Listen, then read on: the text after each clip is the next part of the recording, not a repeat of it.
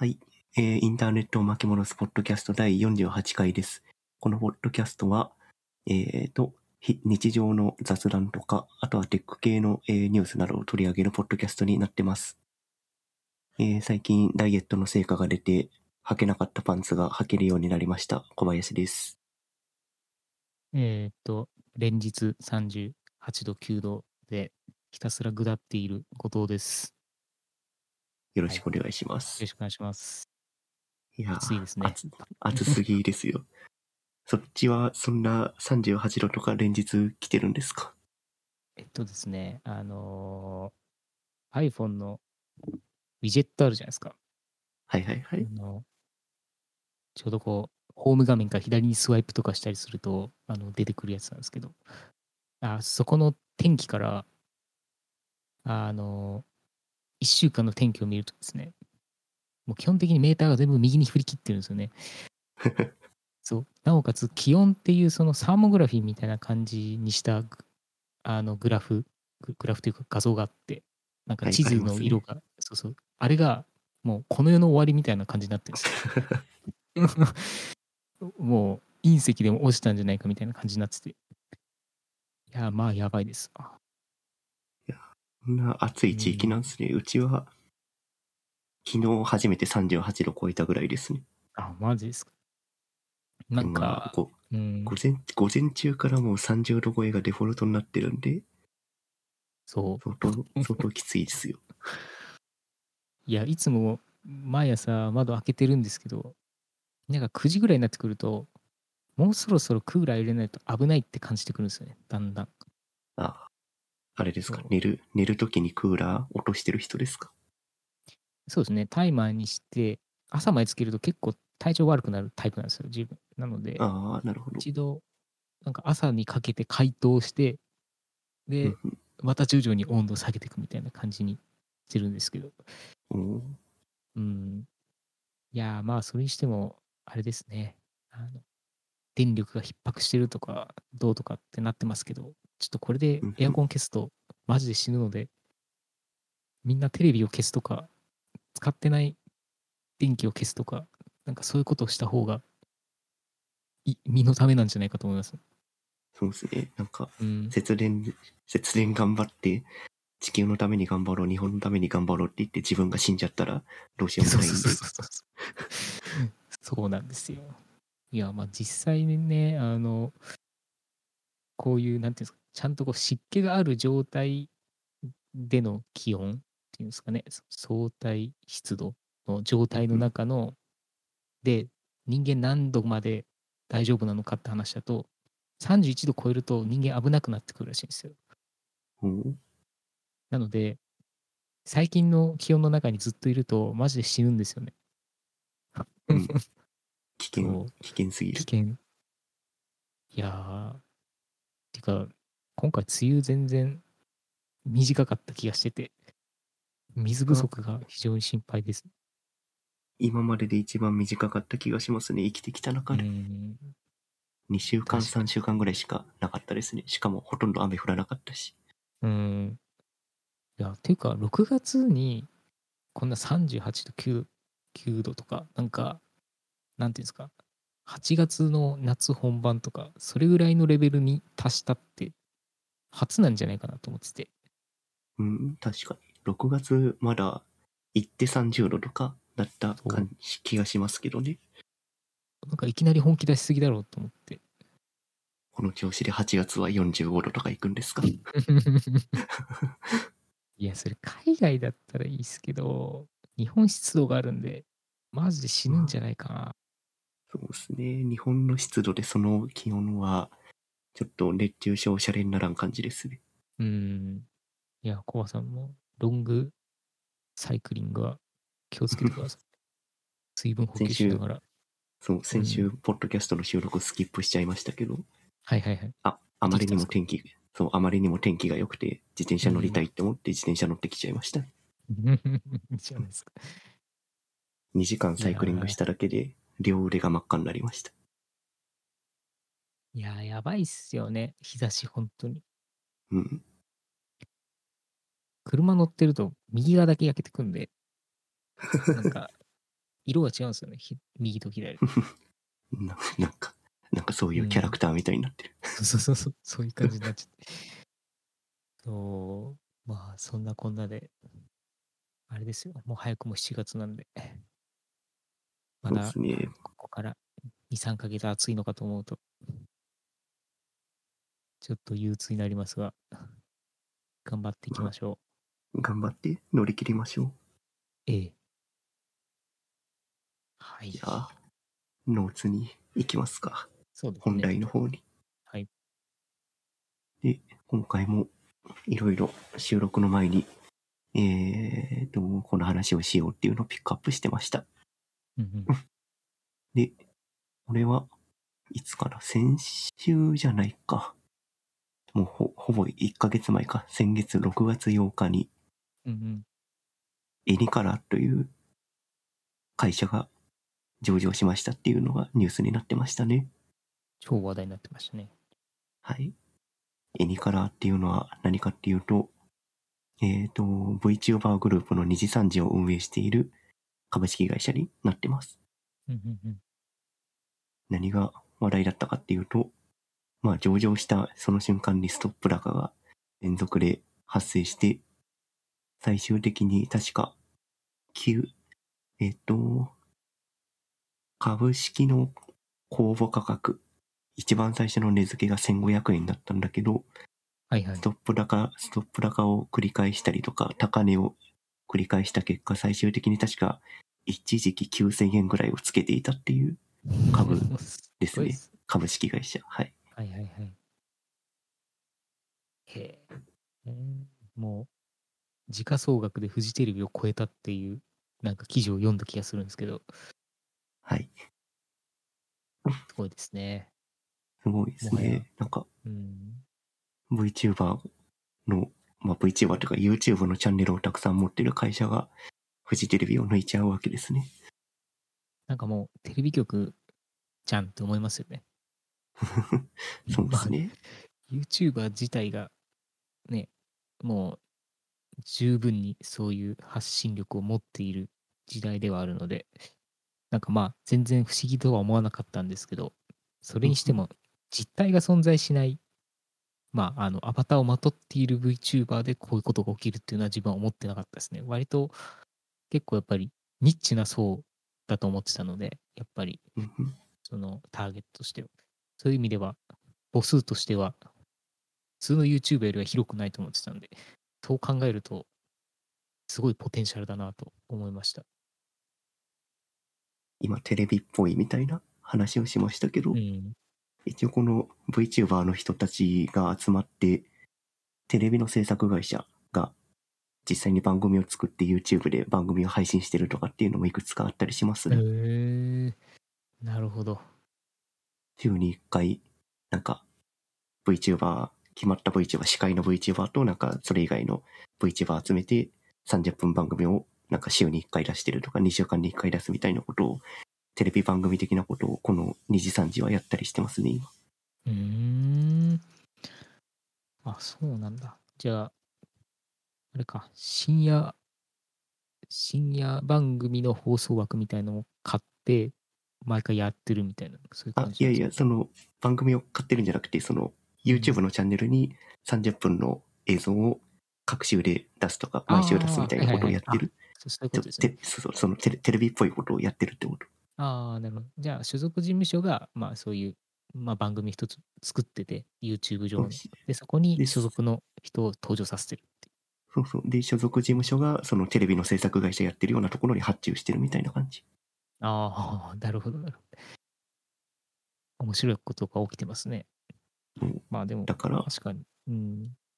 テレビ番組みたいなことをやっていて、なんか、テレビってよくクイズ番組とかだとひな壇にいろんな芸人を置いて、うんわちゃわちゃやったりするんだけど、なんか本当にそういう形式を VTuber を、ただの絵絵なんだけど、絵のアバターを、なんか。4つぐらいのグループに、はい、グループみたいな形で配置をして、それで番組を進行していくみたいなクイズ番組みたいに。っへえ。ていうなんか面白い番組をいくつも作ったりしてますね。これですか？ゲームル、ゲームルってやつです。違う。これじゃない。ゲームルとか、あとは、クイズ、クイズノックって知ってます ?YouTuber、YouTuber の。わかんないですね。あの、東大卒業の人た、東東西卒の人人たちがひたすらクイズを解くっていう、クイクイズノックっていうチャンネルがあるんですけど、YouTube に。はいはいはいはい。で、そのクイズノックの人たちと協力してクイズ番組作ったりとか、なるほど。そういう面白いことをいろいろやってますね。あとなんか、これ完全に VTuber とはかけ離れてるんだけど、うんうんうん。無人、無人島に行ってみたみたいな映像、映像っていうか番組作ったりとかしてますね。え、VTuber が？VTuber が？すごいですね。それは普通に見てみたいな。えでー、VTuber なんだけど、アバターは一切出てこなくて、ただ声と映像だけがひたすら流れるっていう。それも中の人の一人称視点みたいな感じなんですよね。そうそうそうそうそう。へえ、面白いな。うん VTuber とは何の何なのかみたいな哲学的な番組になってますね。もうだんだん分かんなくなってきましたね。いや、でも完全テレビ番組だな。もう、まあ見方が変わっただけでもう普通にテレビ番組ですね。うん本当になんか、たまたまアバターがいる芸人さんたちみたいな感じですね、うん印象としては。確かに確かに。じゃあまあ、中の人としか、まあ自分自身は見せないけれども、まあ、一応アバターをまとって今まで通り番組をやってるって。まあ確かにそうっすね。なんか VTuber の番組のイメージってみんなゲーム実況のイメージが多いんですけど、まあ、今よく考えたらゲームセンター CX とか大好きでしたもんね。あの、良い子の有野さんがやってる番組とか、なんか、すごい理不尽な昔のレトロゲーを頑張ってクリアするやつとか、ああいうの見てると確かに楽しかったんで、まあ確かに、ゲーム実況ってまあある意味すごい強いですよね。うんそうですね。まあ、基本ゲーム実況とか、あと雑談してる人が多いんじゃないですかね、VTuber 関係は。と歌歌ったりとかそういうやつですかね。ああ、そうですね。歌ってみたとかやってますね。はいはいはいはい。なるほど、なるほど。いやー、なんだろうな、なんか、いっぱいいすぎて、もう今更誰見たらいいか分かんなくて、自分が知ってるとこだと、なんだっけ、き絆愛とか、ああ、絆愛さかぐやん。このかぐやるな、かぐやらなさんは、あの辺ぐらいまでしか知らなくて、でも、はいはい。気づいたら活動停止してたっていうことを最近知ったっていう、それぐらいのレベルなんですけど。うんかぐやるなは自然消滅して、うん。絆愛はちゃんと今年の頭かな、1月ぐらいに引退ライブをしてましたね。ああ、なるほど。VTuber の走りって、絆愛ですか？VTuber、バーチャル YouTuber っていう言葉を使ったのは絆愛が最初ですね。ああ、なるほど。でもそれより前に、その、ライブ 2D とかフェイスリグとかってその顔を認識して絵を、絵を動かすみたいな技術を使って、なんか面白い動画を YouTube に投稿してた人は割といたねうん。絆愛より前に。ね。まあそうですね。自分を出し出したくないから、まあそういうふうに自分の分身みたいな感じで、多分いろんなキャラクターをまとい始めたのが多分発端だと思うんですけど、なんかそれが今やもう一人の芸能人として歩く時代になってしまったっていうことですよね。まああの。なんだな。うんん。そう。最初はただのツールでしかなかったと思うんですけど、その自分の動きと追従させるっていう、うんまあそういうところから、だんだんそれが仮面のようになっていったっていう、なんかそういう感じですよね。うん。まあ、絆愛が出た時は、その 3D モデルでやるっていうのが割と新しかった気はしますね。なんか 3D モデルとか配布してましたもんね。おだからそれぐら配いちゃんと、なんかすげえ力入ってんなと思って見てましたけど。まあ、なんだろうな。絆愛はどちらかというと、なんか、なんだろう。番組とかよりも、その歌、歌？音楽の方が結構好きだったんで、ちょいちょい聞いたりしてたんですけど、まあ、ああいう中ペースとかとかが、こう、プロデュースしてたりとか、なんかそういう感じで結構、大物が曲を書いて、で、歌詞を絆が書くみたいな、なんかそういう感じでやってましたね。確かに。曲とかはめちゃくちゃ売れてたイメージがありますね。で、まあ曲の方からどっちかっていうと、こどういうことをやってるのかっていうのを逆引きでっていったっていう感じだったんで。うん。そうそう。まあ逆引き、逆引きした印象はどうでした？逆引きした印象だと、なんだろうな。ちゃんとコンテンツとして成り立ってるなと思ったし、やっぱ編集がテンポよくやってる、やられてるので、うん？えっ、と、ちゃんとプロがやってるなっていう感じでしたね。なので、全然、全然こうエンタメとして本当に成立してるし、なんだろうな。うーん。こう、演者もやっぱり、こう、なんていうかな、まとってるので、アバターを。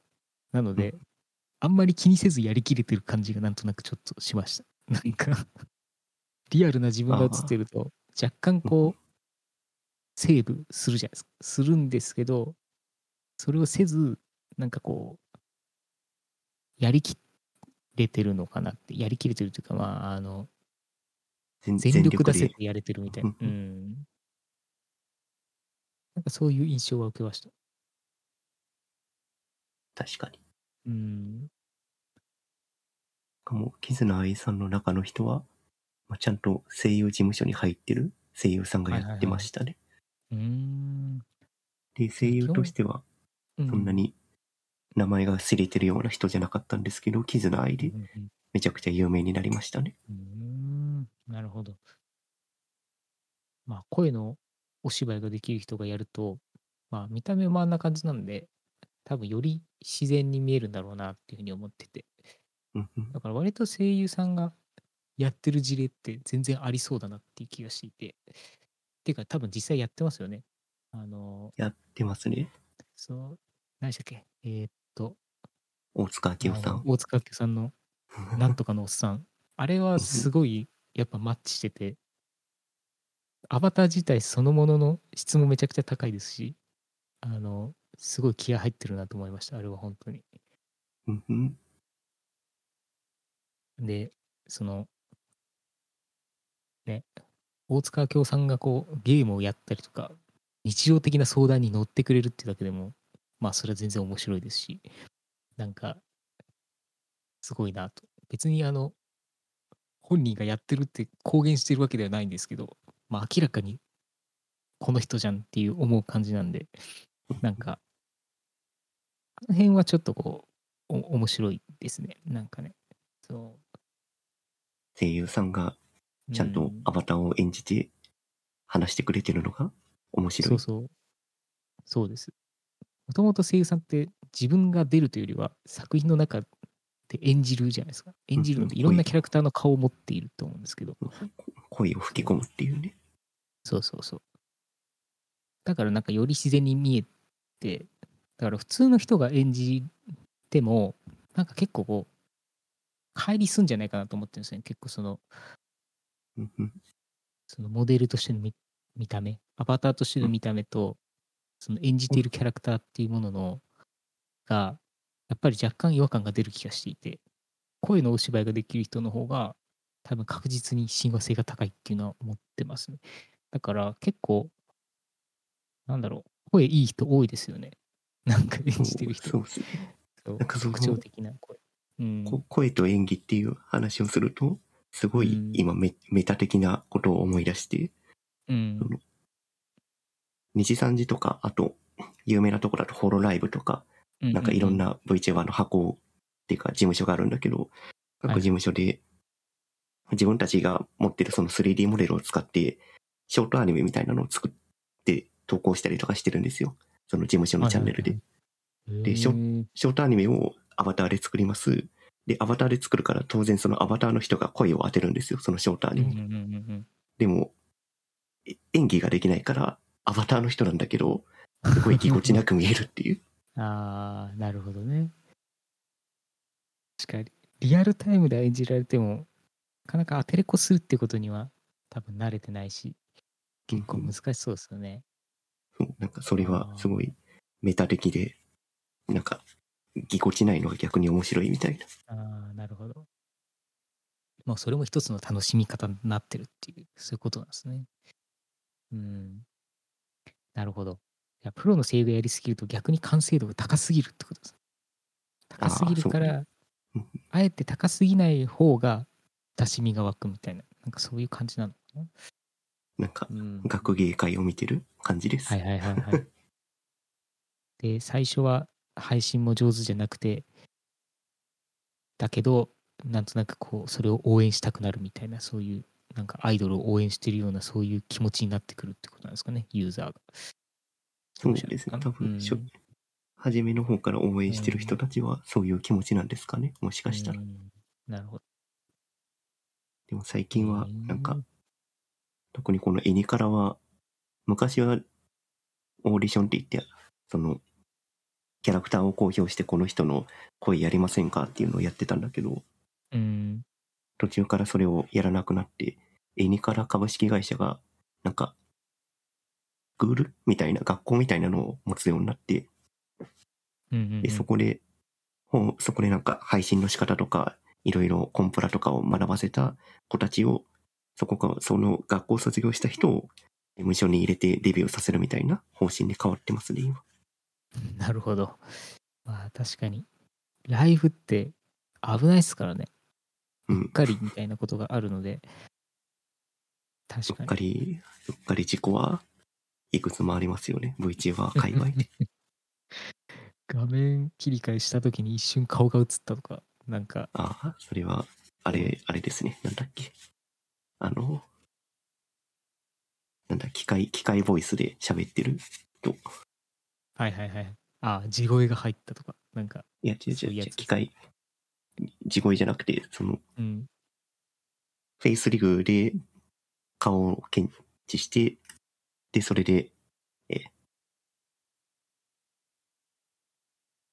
で、うんうん。それで、なんだっけ、 FaceRig でその顔のトラッキングししつつ、機械音声を、い初音ミクみたいな機械音声を流しながら喋るみたいな VTuber の人が昔いたの、昔というか今もいるんですけど、はいはいはいはい。その人が配信してる途中に FaceRig の画面が切り替わっちゃって、自分の顔が映るみたいなことをやったりしてました。それは、もう、不良の事故としか言いようがないです。まあ、ね。まあでも、そういうのも含めて、本気でなりきってんのが本当にすげえなと思います。まあそういうのができる技術っていうのが本当にできてきてるっていうのも面白いなって思ってて。まあそもそも FaceRig とかそういうリップシンクみたいなものっていうのは結構まあ昔からもありましたけど、まあその技術をめちゃくちゃに応用したのが、まあ今の VTuber のアバターかなと思ってて、ライブ 2D とかも多分こんなに入ることって多分 VTuber が出てこなかったらなかったかなと思ってて、なんかうん。ソシャゲとかのなんかキャラクターがちょっと動いてるみたいのに使われてるぐらいの印象しかなかったんでなんかそう考えるとなんかもう必須ツールになったなって思ってますね。でなおかつそれをアシストする技術みたいなものがやっぱりを助けるエンジニアたちがめちゃくちゃ頑張ってなんか今の品質までいってる気がするんでなんか最近あのなんだろうな、その自分の声をリアルタイムに変換できるアプリケーションみたいなやつがなんか無料で配布されてたんですけど、うんうん期間限定ですけどね。えーっ、と、なんだっけな。これか。AR リアルタイムボイチェンソフト、ボイドルっていうのがなんかあるんですけどうん、多分これあれですね。ボイスロイドの、えーライブラリーを使ってる系だと思うんですけど、ちゃんとこうマイクを通して、あ、違う、マイクつないでアプリケーションに自分の声をぶっ込むと、そのまま声が出力されるっていうものらしいです。え。ー、なので、今までは手打ちをしたりとか、自前で作ったりしていたようなものが、ちゃんとソフトとして売られるようになったっていう、なんかそういうことなのかなと思うんですけど、まあすごいですよね。ついに自分が完全になりきれる世界線に来たっていう。なんかこれはちょっと面白い。このポッドキャストでも使ってみますか？今度やってみますか、これ。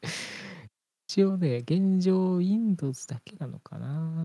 いや、いけるか。Mac でもいける。一応 MacOS 版も無料版配布してますね。なるほど。じゃあ、ちょっと今度やってみますか。なんか、男子と女子のライブラリがあるっぽいんで。そう。っていれは女性ボイスでしょやるなら。そっか、そうですよねうん。じゃあ、ちょっとやってみましょう、今度。でなんかえーうん。使え、使えるかどうか？試してみたい。そうですね。まあなんかこういう感じで、どんどん技術が追いついてきてるんで、まあどんどん高品質になっていくなと。なんかはい。情報を発信するときに自分という人間を書き消す方向に動いてますね、徐々に。そうですね。僕は自分の声が大っ嫌いなので、自分の声書き書き消したいとずっと思ってたんですよね。うんなので、結構この方向性には割と賛同してます。なので、割とこういうアニメ声の、まあ、ライブラリしか現状ないですけど、なんかこれがもっと普通のナレーターの人のライブラリとか、なんかそういうものがもし増えてきたら、えー全然自分の声をそれに置き換えたいと思ってます。おお。うん。いやもう、リモートワーク全盛の今なら、本当の声を、本当の声を知らない人と仕事したりとかコミュニケーション取ったりとか。ね。なんかまあそういうことも確かにできますよね。まあ、昔で言う、こう、あれですよ、こう、身代金要求の時のボイチェン みたいな品質ではないですからね。あれは単にピッチシフトしてるだけなんで、あれなんですけど、まあこれはちゃんと、その ライブラリの声で喋るので、ちゃんとその人の癖とか、まあそういったものは若干残りつつも、えー印象が変わるっていう、なんかそういう感じだと思います。まあちょっと試してみましょう、今度。そうですね。はいもしももしかしたらもう、こういうソフトを使っている人とコミュニケーション取ってる可能性はあるけどね。ああ、気づかずにね。気づかずに。女性だと思ってたら男性でしたみたいな。ああ。バビニコウジさんだったってやつ。そうそうそう。バーチャル、んババーチャル、バーチャル、バーチャルバーチャル美少女受肉ですね。あの言葉はちょっと面白すぎて。あれは誰が？考えてだ誰ですか？ね猫、ねこますさんですかね？やっぱり言い始めたの。ああ。ねこますさんってあの、のじゃ、のじゃロリおじさんですね。ああ。出ます？ノジャロリーおじ、ノジャロリーキツネ娘おじさんっていう。なんとかなのじゃってやつですか？あ、そうそうそう。そういうやつか。キツ、キツネのアバターで、キツネの美少女の小さい女の子のアバターなんだけど、おじさんが喋ってるみたいな。もうやばくないですか？カオス、カオスですよね。もうなんか。いろいろカオス。いやー、すごいな。なんか、こういうボイチェン派と、本当に地声でやってる人いますよね。あ、いますね。地声で女子の声を出せるようになった人とか、なんか、ああ、いますね。リボ生類とか呼ばれてる人ですね。やばい進化だなと思って。なんか、あの、話に聞くと、ずっとそういう、なんていうのかな、女性を演じていると、だんだん自分の体も変わってくるらしいんですよ。あ のホルモンの変化なのか。なんかわかんないですけど、なんか、そういう人格、人格というか、そういうふうに自分が脳を察知し始めると、だんだん体も変わっていくっていう、なんかそれはちょっと非常に面白いなと思ったんですけど、なんか、まあでもよく考えたら、そういう歌舞伎の女方とか、なんかそういうのって、まあ確かにそういうことだったのかなっていう気がしていて、あの、まあ、男性が女性を演じるじゃないですか。はいはい。でも、すごく仕草とか所作はすごく女性らしいっていう、なんか、あれってすごいことだと思うんですけど、まあなんかまあそういうことをすごく現代的にやってんだなっていうふうに、ちょっと解釈してます。で、まあ、人間の脳みそって、多分女性でも男性でも作りはほぼ同じなんで、うん。多分体の方が女性のように振る舞ううんとかそういう意識が向いちゃうと、脳はそういう方向に動くんじゃないですか？もしかしたらう。んなるほどね。いや、すごいな。なんか、あの、人間進化できんだなっていう。そういや、まあちょ進化っと、しうん、進化というか、超越してる感じがしますけど。そうですね。超越してますよね。これも新たな、新たな、なんだろう。まあまあいいや。えっと、はい。ちなみに、コバさん的に推しはいるんですか、はいはい。推し、うん。推しの VTuber ですか？はい。だと、僕はクラウドファンディングにまでお金を出してしまったお VTuber が一人いますねガチじゃないで。すか。天海司って言うんですけど、天海つかさ。天海司っていう VTuber がいるんですよ。はいはいはい。ウィキペディアがあるんで。バーチャル債務者 YouTuber っていうのができた。そう。これ、かなり、かなり僕は大好きな VTuber で、これ、天海司って、漢字はそうか書いてあるんですけど、うんうんうん。これ、名前の中に開示が入ってるんですよ。確かにちょっとアバターのキャラクターもちょっと怪獣っぽいです。で、これなんで開示かっていうと、これにはいもストーリー性があって、うん。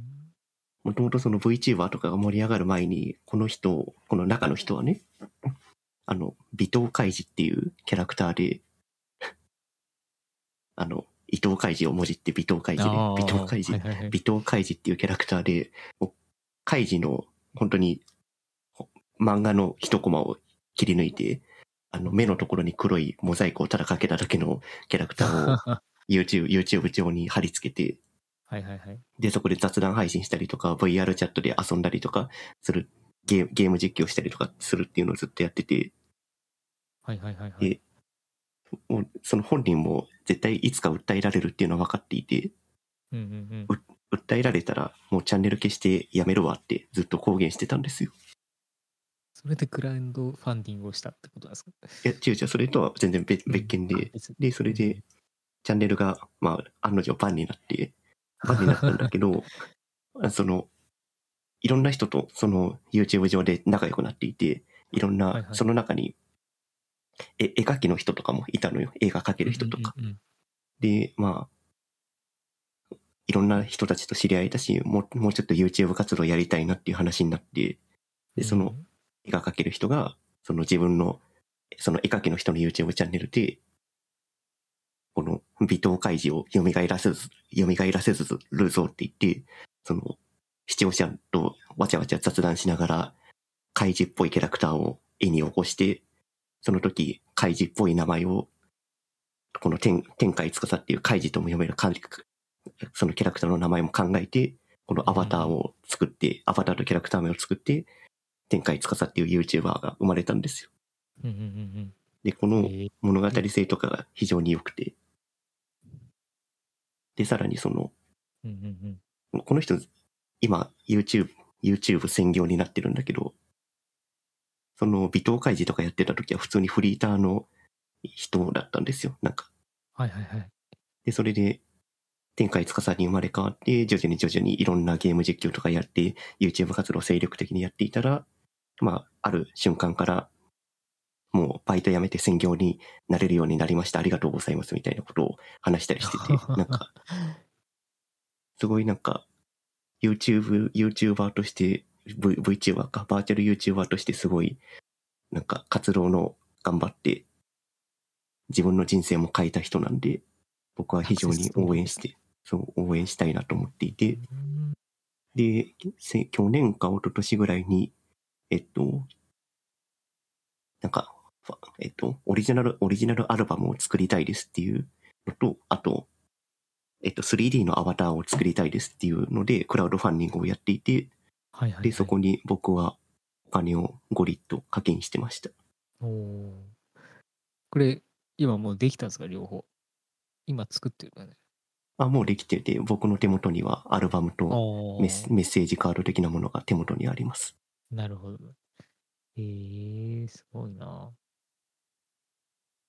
でも、なんか、そういうサクセスストーリーが聞いてていいです。うん。なるほど。ねっていうのが、バーチャル YouTuber 活動で借金返済を目論む債務者 VTuber っていう。そうそう。これは、それも、これは設定ですよね、多分。実それ際に。多分、多分、多分だけど設定のはず。なるほど。実際ギャンブルがめっちゃ好きみたいな。なんかそういう。あ、ギャンブルはめっちゃやってますよ。あの、競馬とか実況してますね。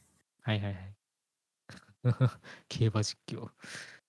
あと最近だと、うんあの、プロ、プロ雀士、MD 側の人と協力して、VTuber とプロの麻雀、あプロの雀士の人と、あの、チームを作って、なんか、新エキストリーマーリーグっていう麻雀の大会をひ主催したりもしてますね。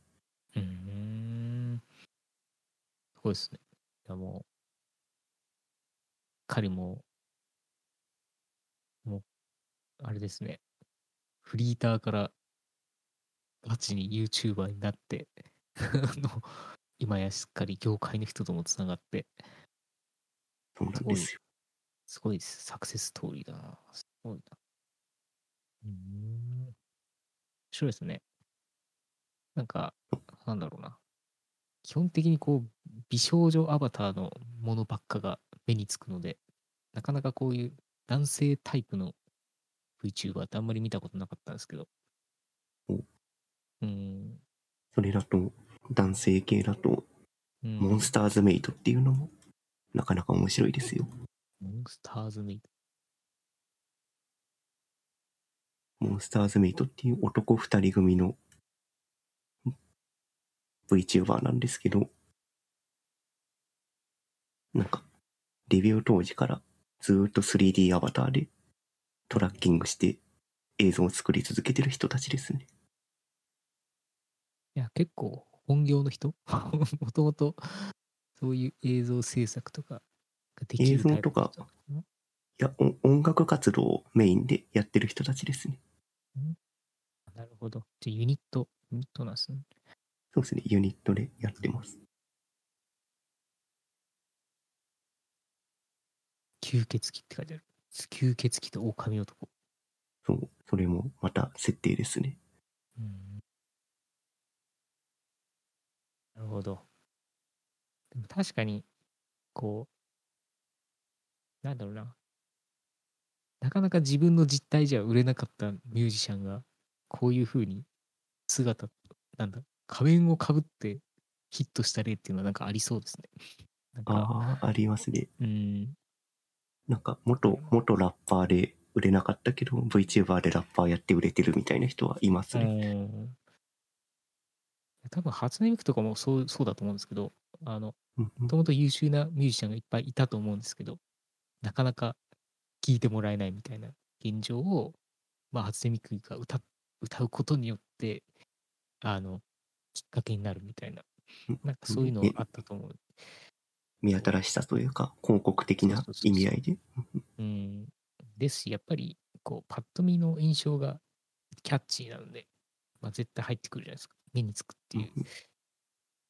そう。なんで、まあ、あとそういう話題性とかで聞いてくれる人もいるしっていうところで、まあ、確かにこれもあ新しい、新しいというか、うん、まあ、別の、別の広告戦略の方法なんだろうなって思いつつ、う。んまあでも、になんか、うん、広告に使われてるっていう例は、最近、最近というか、まあ、ここ最近じゃないですけど、ずっとありますね。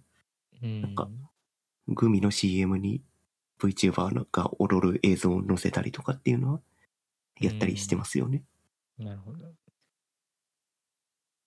まあそうですよね。まあ YouTuber だって、ヒカキンとかだって CM に出たりとかしてるぐらいですし、VTuber がね、出ても全然おかしくない。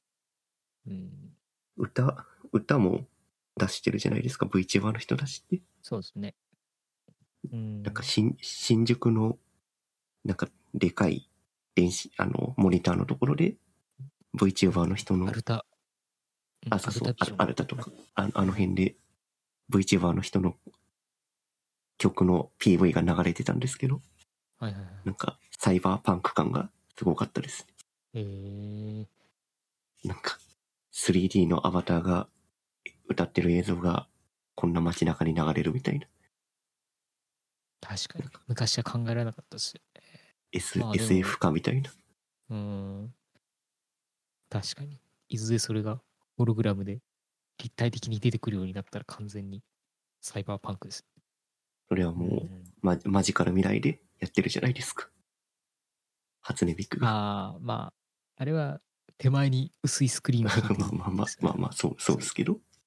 ででも、なんか最近あの、えっ、と、こうビルの端っこをこうちょうどこう角の部分を使ってちょっとこうい一方向から見ると立体的に見えるみたいな広告あるじゃないですか。なんか、あ新宿にありますね。そうそうそう。猫が飛び出してるように見えるとか。なんかああいうやつは、まああの、結構見せ方として面白いなと思ってて、まあ 3D ができれば何にでも転用ができるので、なんか、うんああいうものとは VTuber とかは結構相性が良さそうです。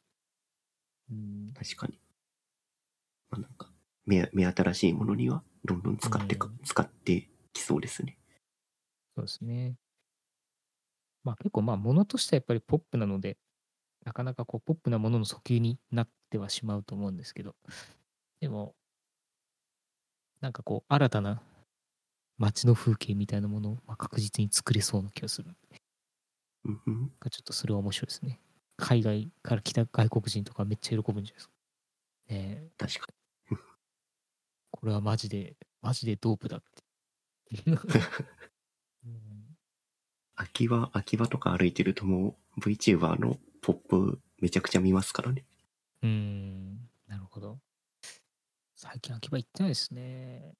たまに、いまいち駅を経由することはあるんですけど、そんなにしっかり街を歩くことはないんで、ちょっと今度歩いてみます。うーん、なるほどそのう。ち遊び行きましょうよ、秋葉。あ、ぜひぜひ。そういえば、あれだな。最初に上京したての頃、コバさんに秋葉を連れて行ってもらった記憶があって。ああ、そんなことありましたそ。うそうそう。まあ、いろいろ、いろいろあったな。いろいろ写真撮ってたら、突然隣のおじさんに、誰推し？とか、なんか突然聞かれて超怖かった記憶があって。なんか、いろんな人いるなと思いながら、上京したてで非常にビクビクしてたんですけど。いやー、懐かしいですね。面白い、面白すぎる。面白すぎましたね。なんか、あと、や闇市みたいなところに連れて行ってもらったりとか。ありあはい、あの、あの、泥棒市みたいなところで。そうそうそう。あのーん？カツ丼？カツ丼食いに行きましたよね。カツ丼か。ああ、あのあれあれ、牛、牛、牛丼ね。さ、三あ歩三歩牛丼だ、牛丼だ、三本。そう。この近くにありましたね。確かね。そう、あの、なんか、完全に、いや、ヤクザっぽい人たちがそう、そうそうそう。あの、右翼、右翼、右翼、系の曲をそうそうそう。完全になんか昔の軍歌みたいなの流しながら、そうそうそう。いやー、あれは、かなりディープですよね。文で教っていうイメージからは想像できないディープさがある。でもあの頃からだいぶ変わっちゃいましたよ。ああ、そうなんですか。もう今は、夜の街になっちゃってますね、ほとんど。ああ、なるほどね。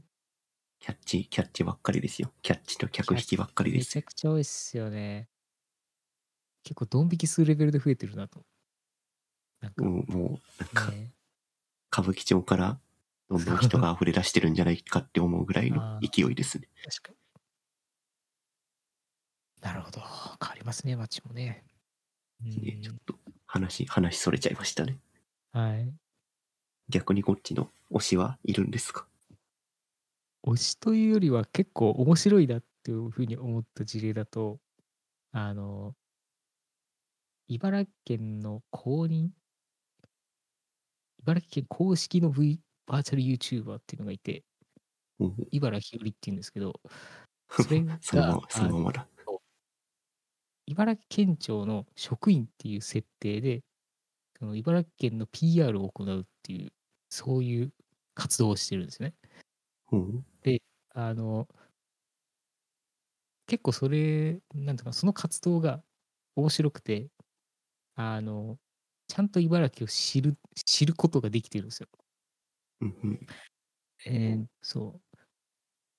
で、なんかね、結構その、現地に行った映像と合成されてたりとか、なんか結構芸が細かくて、その、うんうん最近のやつだと、その、茨城にリンリンロードっていう、あの、自転車専用専用道があるんですけど、あの、霞ヶ浦とかそっちの方まで抜けたりできる道路があるんですけど、まあ、そこに合成して走ってる映像があったりとか、まあ、そういうことをしながら、自転車に乗ってる映像と合成してるんですか？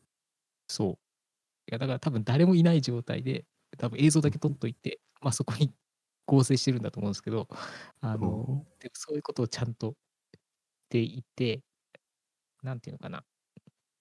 なんか、スライドを見せて終わりとか、なんかそういうのじゃなくて、ちゃんと現地にいるように、こう、やってるっていうのは、なんか結構、頑張ってるなと思ってですね。そう。なんかそれは結構、あの、なんだろう、PR 自体には相当、あの、貢献していると思っていて、なんか事実、公式による話では、広告費に換算すると、宣伝効果は2億4000万円ぐらいになるらしいんですね。すごいな。そう。で、なんかこう、なんだろうな。あとはそういう、まあ、茨城ってこう、つくばとかにこう、ね、あの大きい、その、なんていうかな、そのカンファレンスを行ったりとかをする施設があったりとか、なんかそういうところとかでも、その、なんだろう、これを見ると、G20 のこう貿易デジタル経済大臣会合の歓迎レスレセプションに動画で出演したりとかしていて、まあなんか、あの、すごい県っぽい活動もしてたりする。そう。なので、まあなんか、なんでこんなに、こう、うまく、まあ予算も出て活動できてるのかなっていうのをちょっと調べたら、えっ、と、まあ茨城県の、その、県知事、大井川さんって人がいるんですけど、まあこの人が、ドワンゴの、なんか役員なのかな？取締役か。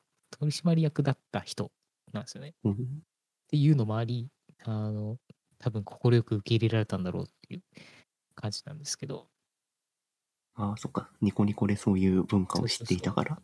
うん。ということで、まあ割とこう、全国的に見て、その、公認 YouTube、ん？VTuber っていうのは多分ちらほらいるとは思うんですけど、まあほとんどが非公認が多いと思うんですね。なんか、そう、なんか地元を盛り上げようと非公式でやってる人たちとかも、まあ、多い中、ちゃんと頑張って予算もあり、やれてるっていう事例では相当レアかなと思います。ごいね県が。うん、県が運営してるってすごいな。そうそうそう。で結構、まあ、番組のクオリティも結構高いですよ。ちゃんとやっぱり映像とか番組制作とかしてるところに多分頼んでると思うんですけど、ちゃんうんと、ちゃんとやってるんですよ。うんうんうん。だからなんかこう、これ、うん、その、な、中の人は本当に職員なの？これって。わかんないです。わかんないですけど、もしかしたら職員なのかもしれないし、どうなんだろうな。いや、ちょっとわかんないですけど、でも、あの、うーん、まあでも茨城県出身っていう出身なうんだと思います。ちゃんと茨城弁を喋ったりとか、ちゃんと現地のことを知っているので、だからまあそういう、ちゃんとガチない茨城県人がやってるっていう感じではあると思うんですけうんど。なんかウうィキペディアから公式サイトにと飛んでみると、茨城県のうんこうページに飛ぶんですね、これ。あ、そうそうそうそう。茨城県のページが存在するんですよね。これめっちゃ面白くて。名詞があり、ちゃんとこう、なんだ、アセット類もダウンロードできるみたいな、なんかそういう感じになって。なん。かこれは、あこれは結構面白くて、多分、許可だけ取れば、その、地元の商品とか、そういうのに、こう、使ってもいいよとか、なんか多分そういう感じなんですよね。PR につながれば OK みたいえー、すごい。本当にな。まあなんか、県県としてうん全,、全面で売り出そうとしてんだね。そうそう、くまモンみたいな感じですかね。まあ、くまモンは、あれは熊本以外でも OK になっちゃってるんですけど、まあうん そうまあ、これは基本は茨城限定っていう。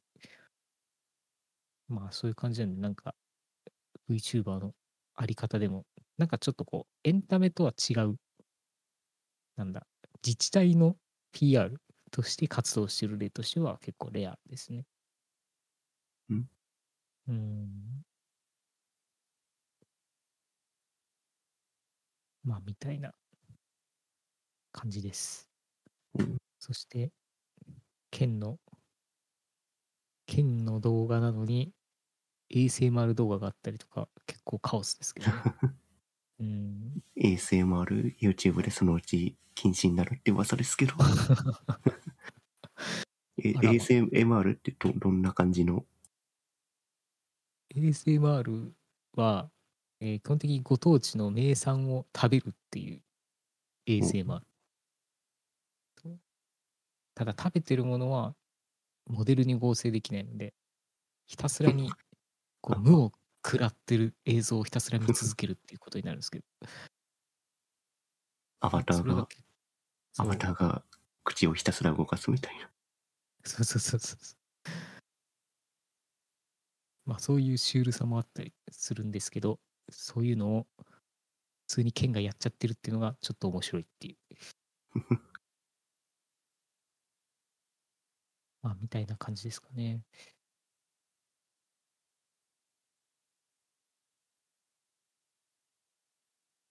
茨城にいるとうん。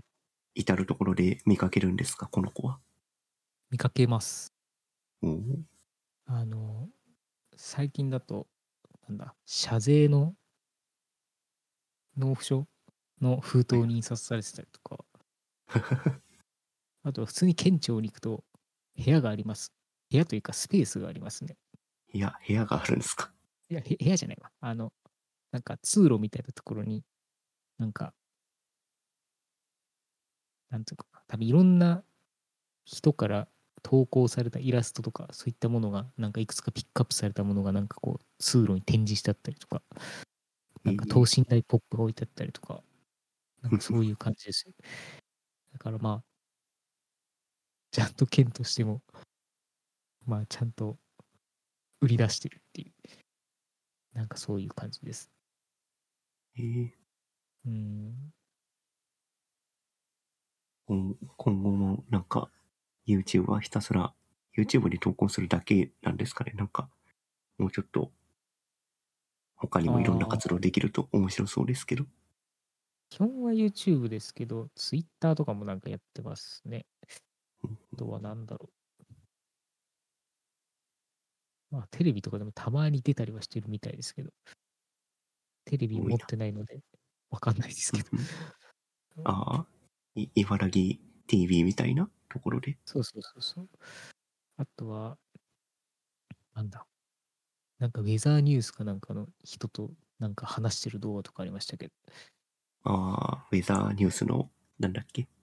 あの、ウェザー、ウェザーロイド。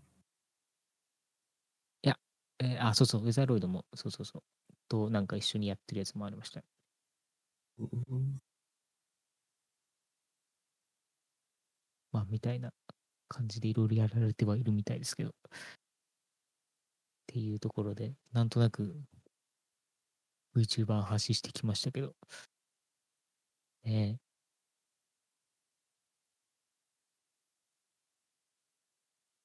ど、ど、どうですか ?VTuber のムーブ VTuber メントについて。ムーブメントはまあ今後も続くは続くんでしょうけど昔みたいに個人がパッとやって頑張るみたいなのは難しいような環境になりつつあるような気はしますね。うん、確かに。完全求に今技術がね。うん、技術もそうだし完全に飽和状態なんでうん、確かに確か本当になんかは箱に所属してない個人勢は本当 YouTube に登録を投稿しても数百再生みたいなに。状態うんになっちゃってるんで、なんか気軽に始められなくなっちゃってますね。うんなるほどね。やっぱ箱に入ると大きいんですよね。そのうん、箱推しっていう概念が存在するんで。うん。なるほど。まあ、それは大きいかもしれないですね。例えば2時3時で先月ぐらいにデビューした人が1週間で100万登録突破とかやってましたね。うん。なるほど、なるほど。すごいな。箱入りすると。そう箱でデビューするとうん。そこの箱を応援してる人たちがチャンネル登録するんでうん。なるほど、なるほど。なんで 2, 2時3時はもうネズミ算式にお金が儲かってくんじゃないですか。いろんなタレントを入れていけばどんどん拡大していくから。いやー、すごいな。なんか、VTuber って国内だけじゃなくて海外にも結構今いて、あ、いますね。なんかそう、それを見てみると、それはそれでまたちょっと毛色が違って面白いんですよね。うんうん。なんか、なんだろうな。なんか個人的に、まあ、チラ見して面白かったなと思ったのが、ニャターシャ・ニャンナーズっていう、なんだろう、海外の、なんだろうな、ホロライブではないのかな。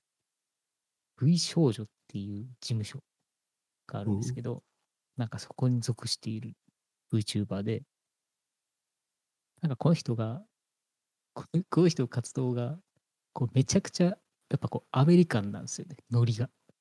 うんうん。ノリがアメリカンなんですけど、こう、日本語の発音がめちゃくちゃ自然なんですよ。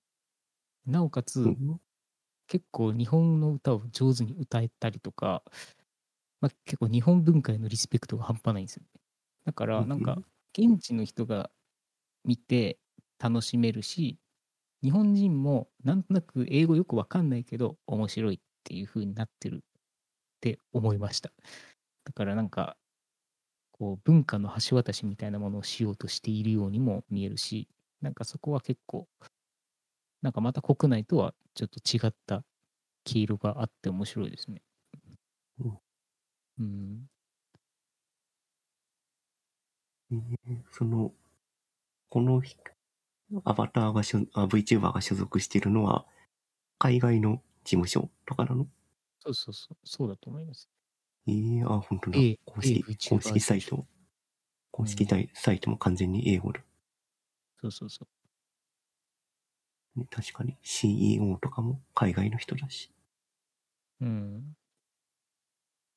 だからなんか、この会社の社長は、なんかもともと結構モーショングラフィックスとか、なんかそういうのですごい、なんか、売れ、なんか名前が売れてる人みたいで、なんかそういう人が、あの、入ってプロデュースしてるみたいな、なんかそういう感じっぽいんですけど。あ、なんかツツイッチの人じゃん。あ、そうそうそう、スイッチの人。ええそれは、それは確かに力入れて売りますわ。そうそうそう。なんで多分、ね、海外だとかなり知られてるんじゃないですかね。うん、海外だと、うんそうですね、今、じゃ今 YouTube チャンネル開きましたけど、チャンネル登録140万ですね。すごいっす。やっぱ英語だと、英語だと母数が違いすぎるんで、日本語だと1億2000万人ですけど、英語だと数十億人なんで、うん。いや、やっぱ規模全然違いますよね。やっぱ日本の VTuber の箱でも、海外に、その海外の人を箱に入れて、英語の、英語、英語圏向けの YouTuber とか立てたりしてますけど、うんうん。やっぱり桁が違いますね。400万とかチャンネル登録いったりしてますね。うんうんうん。いや、すごいな。まあでも、そういうふうに、結構、ね、あの、全世界的にだんだんと、こう、この文化が浸透していってるっていうのは、ちょっと面白い。うんうん、確かに。うん意外なところだと2時3時は、確かインドネシアにも箱を持ってますね。ああ、インド確かに。インドネシアと韓国にも確かうんグループみたいなの作ってたはずですね。アジア、東南アジアは確かに、結構こういう、ね、アニメ文化というか、こういう文化が相当ん浸透してるエリアなので、まあ、自然と受け入れられそうですよね。なんか偶像、うん偶像信仰というか、そういうのは受け入れられやすい文化にありますね。確かに。そうですね。日本、日本じゃないわ海外、まあ、北米とかヨーロッパとかだと、やっぱり、そこまで、ドストレートに刺さるかというと、微妙なところがあって、やっぱり、物好きが見るような感じのイメージなんですよね。やっぱりなんか、何を可愛いと思うかの、あの、あれが違うんで、なんか基準が。そう。でもまあ、だんだんそういうのが少しずつ変わってるような気もしなくもないですけどね。こういう日本の可愛さをこう、なんかクールに思うような感じに変わったりっていうのは、なんかしてるような感じはするので。うん。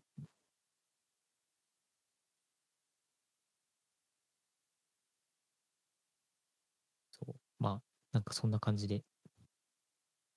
全然詳しくはないんですけど、ちらほら見見た感じだと、なんかそういう風に、なんとなく自分は思いましたね。うん。まあ、今後も VTuber 周りは盛り上がっていくんですかね。なんか盛り上がりきってる感は若干ありますけど。うん。確かに。なかなかこう、真新しいものっていうものがね、こう、る風にならないと、結構、尻つぼみしていく可能性はない、なし、ゼロではないかなって気がするんで。まあなんか、誰かがすごいことをやると、また再燃するみたいな。なんかそんな感じなのかな。うん。なんですかね。まあ、もうキズナ愛が出たのが2016年なんで、6年、6年近く経ってるんで、うん。だいぶもう成熟しきっちゃったんですかね。まあ確かに。まあフォーマットみたいなものはまあ確実にできましたよね、多分。だし、なんか差別化を図ろうと思うと本当にコンテンツがやってないところを掘っていくしかない。うんしビジュアルのレベルをめちゃくちゃ上げるとか、なんかまあそういうのはあるとは思うんですけど。もうなんか、やりう、んやり尽くしちゃ、やり尽くしてしまった感はありますね。うん。ライブもやったし、そテレビ、テレビ番組にも出たし、う。うん。自転車にも乗ったし、みたいな。そうそうそう。大体やれる範囲のことはやった感じは、まあするので。そうですね。まあ、まあ、あとは、映画に出るとかですかね。うん。確かに。映画に出るというか、映画を作るから。アバターだけで。うん。どうなるんだろうな。全部目立つから。あの、いや、もうだからそれ、それ前提で、組み立てるんじゃないですか。映画前提でそれ。なるほどね。ネットフリックスとかが血迷ってやってくんないかな。まあでも唯一可能性がありそうなのは確かにネットフリックスですよね。なんかお金出してくれそうなのは、そんな感じがします。うん。ネットフリックスに期待するしかないっす。はいうん。期待しましょう。いやー、ちょうど、今どれぐらいですかね。ちょうど1時今1間ぐらい。時、1時間ぐらいですね。次の話どうします？軽く触れますか？そうですね。なんか、ちょっと VTuber の話とは別なんですけど、なんか、最近、ああ、これか。そう、メタ、ん？この話にします？ああ、そうですね。これ、これにしますか、うんどうどうします？あ、こっちがここれにしましょあ、わかりました。う。うん。えっと、これはあれですね。メタバース標準化団体が、先週？か、先週か、先週立ち上がったっていう話ですね。おおついに？にメタバースも？W3C 的な？うん。そう、そうそう、まさに W3C も、このメタバース標準化団体に入っていて、うんウェブ周りとか、あと 3D 周りの仕様を固める団体ができたみたいですね。うん。なるほど。えー、で結構あれです。こううんうん、メンツというか、その団体の加盟の一覧を見てると、ちょっと面白いですね。そう。うん。まず W3C が一番最初に目につきましたけど、うん。であとはゲーム系だと、ソニーとか Epic Games とかですかね。あと NVIDIA もそうか。うん。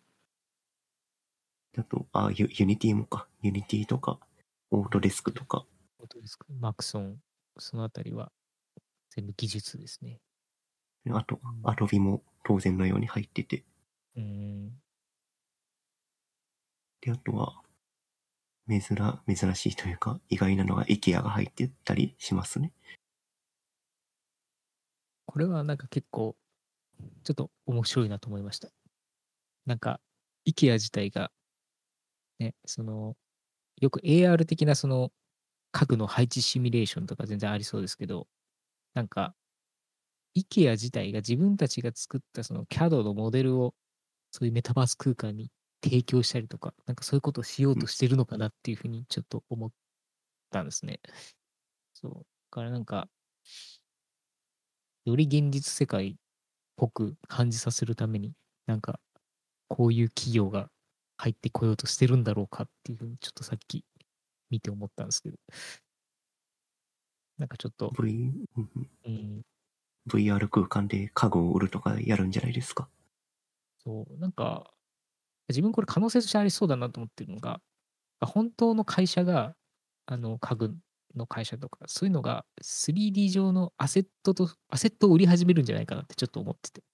うんうそうそうそう。んそうなんか、それ全然ありだなと思ってるんですよね。なんか、うんメタバース、本当にその、もう一つの、ね、あの、普通の、なんていうのかな、まあ、空間とするのであれば、全然そういうことも考えられると思ってて。だからうん、いろんな会社がそのうち、そういうことをし始めるんじゃないかなっていうのは、ちょっと、なんとなく、思ってるんですけど。うん不動産屋が多分参入しますよ。うんですね不。動不動産屋が、そのマンションの一室、一室みたいなもののバーチャル空間を提供して、で、うん VR 空間上で、まあ、住ん住んでもらうというか、その、見て回ってもらって、いいなって思ったら、もう、その場で買ってもらうみたいな。うん。ありそう。までその時にうん。その時に IKEA の家具とかがセットでついてくるわけですよ。はいはいはい。ありそうですね。モデルルームとか絶対あると思う。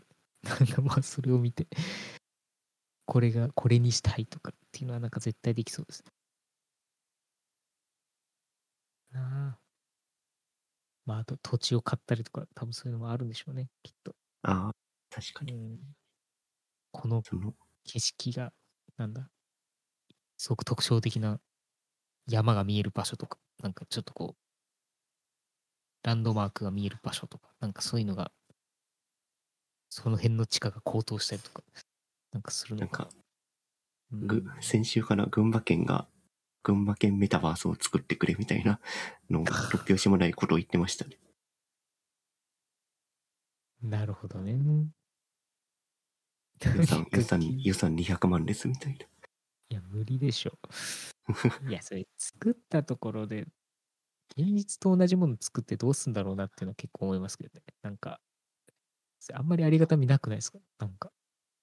いや、やっぱその街並み、ま、街並みと全く同じものを 3D 空間で作って、そこで人に歩いてもらって生活、生活してもらって、実際の生活感を感じてもらって、そこに人を誘致するっていうのは一つあるんじゃないですかね。なるほど。そういうことか。転業、転業を増やすっていう。そうそうそうそう。なるほどね。群馬県の魅力を伝えるために群馬県を 3D で立ち上げるみたいな。なるほど。まあ、それ相当作り込めば魅力的にできるかもしれないですけど、200万じゃ無理でしょうね。うん。まあ、結果的に、結果的に皆さん面白おかしく群馬県を空に飛ばしたりとかっていうことをやってるっていう。なるほど。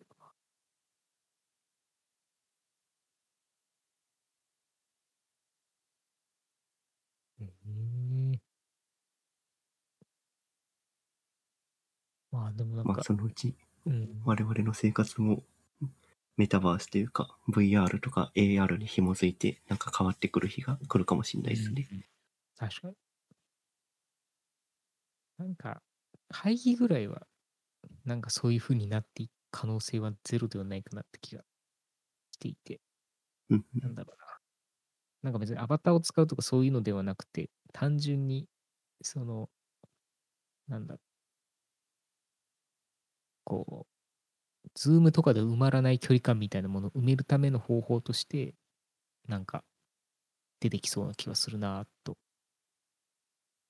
思ってます。例えば、アメリカと日本に死者があって、そこの間の人たちがよりね、あのやりやすいように、コミュニケーションを取りやすくするための何かとか。なので、なんかこう、 Zoom とかそういったものから、なんかだんだん変わっていくんじゃないかなとも思いつつ。うん、やっぱそのためには VR ゴーグルがいかに。軽くなるかとかですかねそう。そうそうそう。そうだと思います。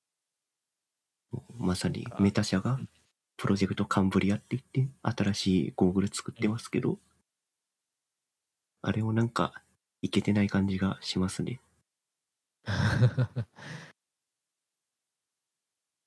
いやー見ました見ましたザッカーバーグがゴーグル被ってる映像とか。あれ？それを見てないかも。うーん。割と今のオキュラスと対して変わんないようなサイズ感だったんで、見てみるこれか。あー。これあんま変わんないっすね。やっぱり Google グラスみたいなゴーグラス系まで手抜けないとちょっと難しそうですよね。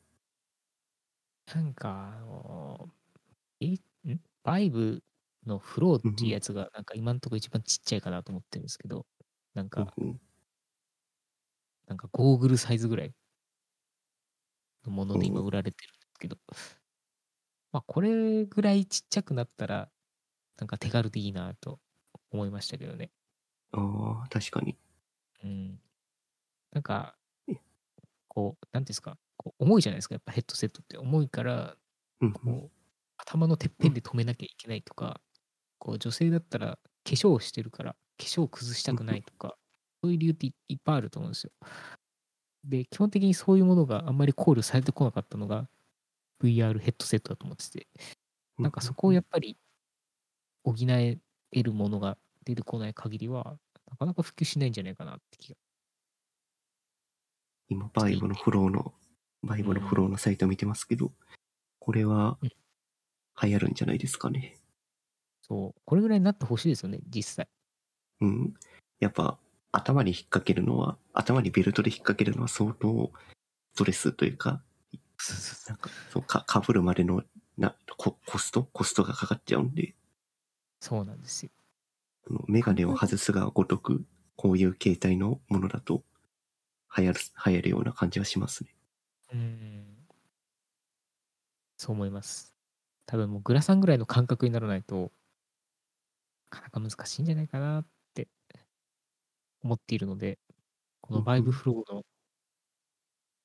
方向性というか、向いてる方向性は結構期待してます。でも、6万円ですよ。高いな高いなまあ画質をさして、ううんん。オキラス4万円ですもん。高いっすね。大し大して変わらんか。うんまあ、でも、スマホが10万超えてる時代なんで、まあ、ああ、それが、確かに。それが本当に必需品になれば買うんじゃないですか、みんな。確かに、うん、スマホと同じレベルで、携帯しなきゃいけないものってなると、確かにそうかもしれない。うん。いや、なんか、まあ、まさしく映画のサマーウォーズみたいな状態になってきてるんだなっていうふうにはちょっと思うんですけど、あそういうふうにしようとしてるんだなとは思ってるんですけど、まあ、あれも話の中で、なんかこうね、ちゃんとこう、決済ができたりとか、そもそもその、なんだ、役所の書類の提出みたいなものができたりとか、なんかああいう風な設定になってたじゃないですか、確か。だから、はいはい。うん、なんかまあそこぐらいまでインフラ化しすれば必須ツールになってくるんだろうなとは思うんで、まあ、デジタル庁じゃないですか。デジタル庁に期待するしかない。ああ、なんかす、すべての体験が、体験というか生活に必要な体験がデジタル化されると、確かにこういうものは入りやすくなるかもしれないね。そうですね。でもそれって別にメタバース空間で実現する必要があるのかとかっていうのもあるし、何が結構難しいっすよね。うーん。あうん、まだなかなか何がベストなのか全くわからないですね。いや、でもこの VIVE、VIVE Flow を見て、その日は近いんじゃないかって思っちゃいました。うん、確かに。でも小型化してきたのはいいことですね。うん。そうですね。なんで、最終的には、水泳ゴーグルぐらいのサイズ感になってくれるといいんじゃないですかね。そう思います。昔はそのままスマホがそのまま前にズボッと入ってましたからね、昔は。ああ、なんかありましたね。そうそう。なんでまあそこから考えるとめちゃくちゃちっちゃくなりましたよ、本当に。で、このね、えー団体のメンバーリストの中にアップルがいないっていうのは結構面白いですね。ね。完全にアップル除外。そうそうそその、さっきも団体名挙げましたけど、う。うん。エピックゲームスが入ってるのと、はいあ。と、ウェブの 3D モデルのフォーマットで、クロノスっていうところとアップルは結構バチバチやっていて、そのクロノスっていう団体も、このメタバース標準化団体に所属してるっていうのを見ると、あ アップルとやるぞっていう感じがしますね。確かに。まあね、アップルは自社のプラットフォームに一本化したい考えがやっぱ強いと思うので、まあそういう意味ではちょっと食い違ってるんでしょうね、この考えとは。そうですね。なんか、サファリ、サファリブラウザーの実装の仕方とかも結構うん自分都合で標準化されてるものを入れなかったりとか、逆に標準化されたい、されてないものを先に入れたりとかしてますからね。独断ですね。独断です。独断です。なるほど。じゃあまあ、時代が経って、その姿勢がどう出るかですね。どういうふうにな形となって現れるかっていう。そうですね。このメタバースが進んだ世界で、もしかしたらアップルの画像が崩れ、崩れているかもしれないですね。可能性はゼロではなさそう。うん。今のうちに Android 使いますか？Android は一応検証機として使ってありますよ。一応一個持ってはいるので、最新の UI っていうか、まあ、アップデートが来るたびに毎回新しいのは触るようにしてる。うんうんうん。いや、でも本当どんどん良くなってますよ。本当に。なんか、どれっていつだろう？Android 2.0とかそれぐらいの頃から触ってたんで。ってことを考えると、まあ、今、異常なほど良くなりましたね。2.0は iOS も相当な頃だったからな。ですね。うん。まあ、全体的にもうデバイスがめちゃくちゃちっちゃかった時代ですね。本当に。なんか、携帯電話の延長でスマホがあるみたいな時代でしたね、当時は。そうなんですよ。まあ、そう考えると今は本当にめちゃくちゃでかくなったなと思いながら。思い描いた時代と逆行してるなと思いながら。まあ。そうこれなんですよがさらに、これがさらにでかくなった先がヘッドセットなんじゃないですか。もう持てなくなったから、つけちゃえみたいそうそうそうそな。ええ結局何かに一つにこう集約するというよりは結局分散化ささせるっていうことになんかななりましたよね。なんか、アップルウォッチとかもそうだけどう。。そうですね。時計、時計とかそうですね。で、まあ、今のね、無線イヤホン、エアポッツとか、ああいうのもそうだと思うんですけど、なんかあの無線化っていうのはものすごいでかかったなと思ってて、うんうんそうまあ、あれのおかげで相当、なんか、生活の体験が変わったような感じがします。だからまあでもそれがいい感じにこうスマホが司令塔になって、なんか連携してるっていうのは、なんか考え方としてはすごくいいなと思いつつ。うん。なんでまあ、ヘッドセットもまあ、す Bluetooth なのか何なのかでそのうち連動する感じになるのかなと思いつつ。ね。でもまあ、映像を基本的にずっと表示しなきゃいけないので、そういうパフォーマンスを考えると無線は難しいんじゃないかと思ったり、でもどうなのかなっていうところですね。ババッテリーもん問題はついてもありますね。そうだ。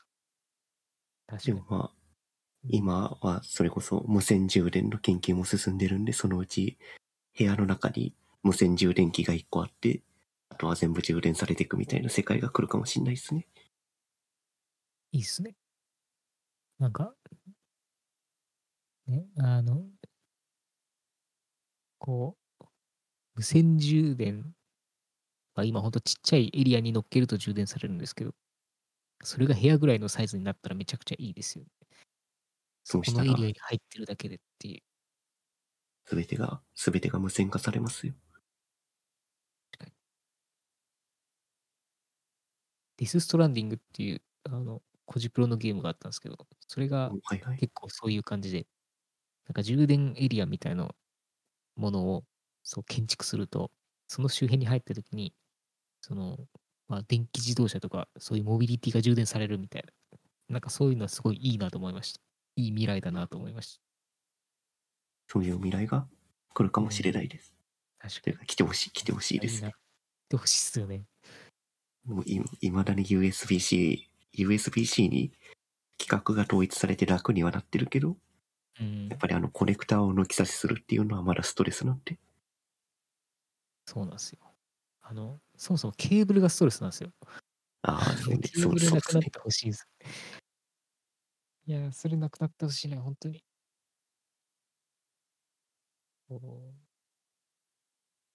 まあ、だいぶ無線化されてきましたけど、この調子で、どんどん減ってほしいです。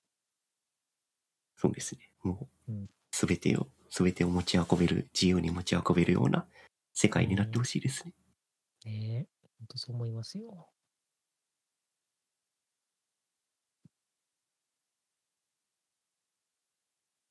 うん、ああ、こんなとこですかね。そうですね。もうひたすら 3D 周り、メタバース周りの話をしてましたね。はい。まあ前回が IE の話だったので、今回は割と新しめの話ですね。そうですね。新しいというか、未来、未来の話です。うーん。じゃあまあ、未来に期待しつつ、今回は終わりにしますか。はい。そうしましょう。はい。では。お疲れ様でした。はい。お疲れ様でした。